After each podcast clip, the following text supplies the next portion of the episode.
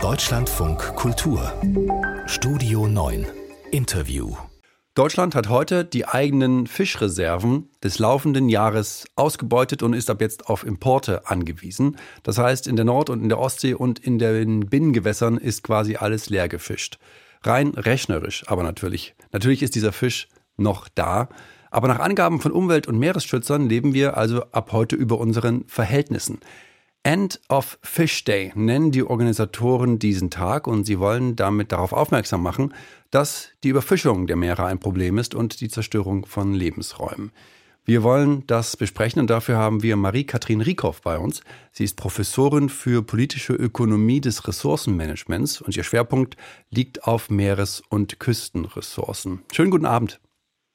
Guten Abend. Frau Riekow, habe ich das richtig erklärt mit dem End of Fish Day? Das haben Sie richtig erklärt. Das heißt, ab jetzt, rein rechnerisch, gibt es kein Fisch mehr in Deutschland, aber es ist ja alles nur hypothetisch. Warum ist es dann wichtig?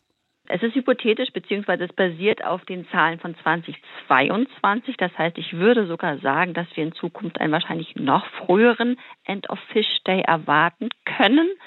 Ähm, und das ist wichtig, dass wir uns genau diese Situation vor Augen führen. Wie geht es der Fischerei weltweit? Weil ähm, viele Bestände leider immer noch überfischt werden.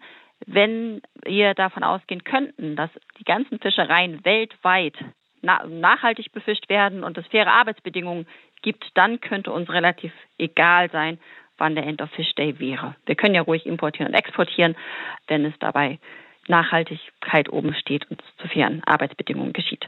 Jetzt haben wir schon ein paar Ursachen angedeutet, Frau Riekow. Können Sie uns erklären, was für Sie die Hauptgründe sind? Im Endeffekt spielen da ja die äh, lokale Nachfrage und das lokale Angebot zusammen. Ähm, ich denke, in Deutschland mit den Meeresressourcen, die wir haben, werden wir immer ein End of Fish Day im Jahr haben, ähm, wenn wir bei einem ja, dem stabilen Fischkonsum bleiben. Ähm, nun geht es aber auch den Beständen in der Ostsee und in der Nordsee nicht besonders gut. Das heißt, wenn wir momentan einen relativ frühen End of Fish Day haben, könnten wir es auch positiv interpretieren, in dem Sinne, dass zumindest die lokalen Bestände ja eine gewisse Schonzeit bekommen, sodass wir in Zukunft vielleicht eine höher, größere Fischressource in Deutschland haben. Aber das heißt, dass es diesen End of Fish Day gibt, ist jetzt prinzipiell kein Problem. Wenn wir davon ausgehen, dass alle Bestände weltweit nachhaltig gefischt werden, würde ja prinzipiell erstmal nichts dagegen sprechen, dass ich Fisch aus einem anderen Land importiere. So ist es aber nicht. Was sind jetzt die Konsequenzen? Also nehmen wir mal an, wir haben eben keinen Fisch mehr. Wir müssen jetzt aus dem Ausland importieren. Was heißt das dann zum Beispiel für diese Märkte, wo wir unseren Fisch herholen? Das kommt wieder ähm, sehr stark darauf an. Es gibt ähm, sehr produktive Fischereiressourcen, zum Beispiel in Norwegen. Da könnte man Fisch importieren.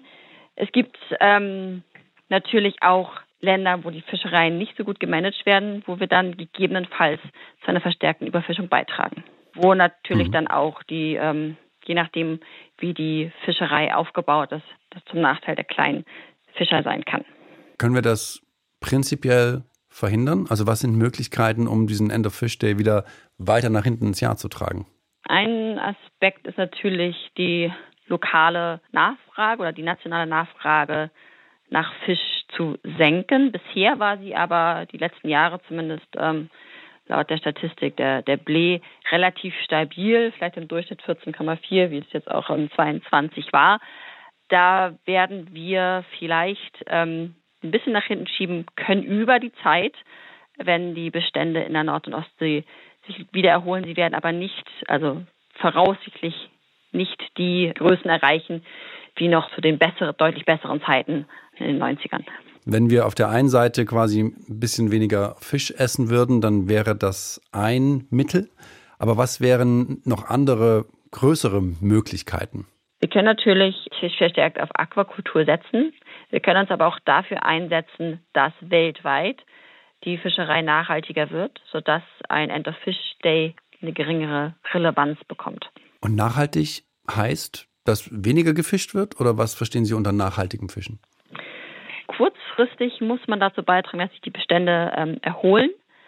Es gibt aber ein Konzept, das heißt der dauerhafte Maximalertrag und einige Bestände werden äh, auf einem Niveau ähm, befischt, der sogar da, darunter liegt. Das heißt, wenn wir die Bestände wieder aufbauen, könnten wir sogar mehr fischen.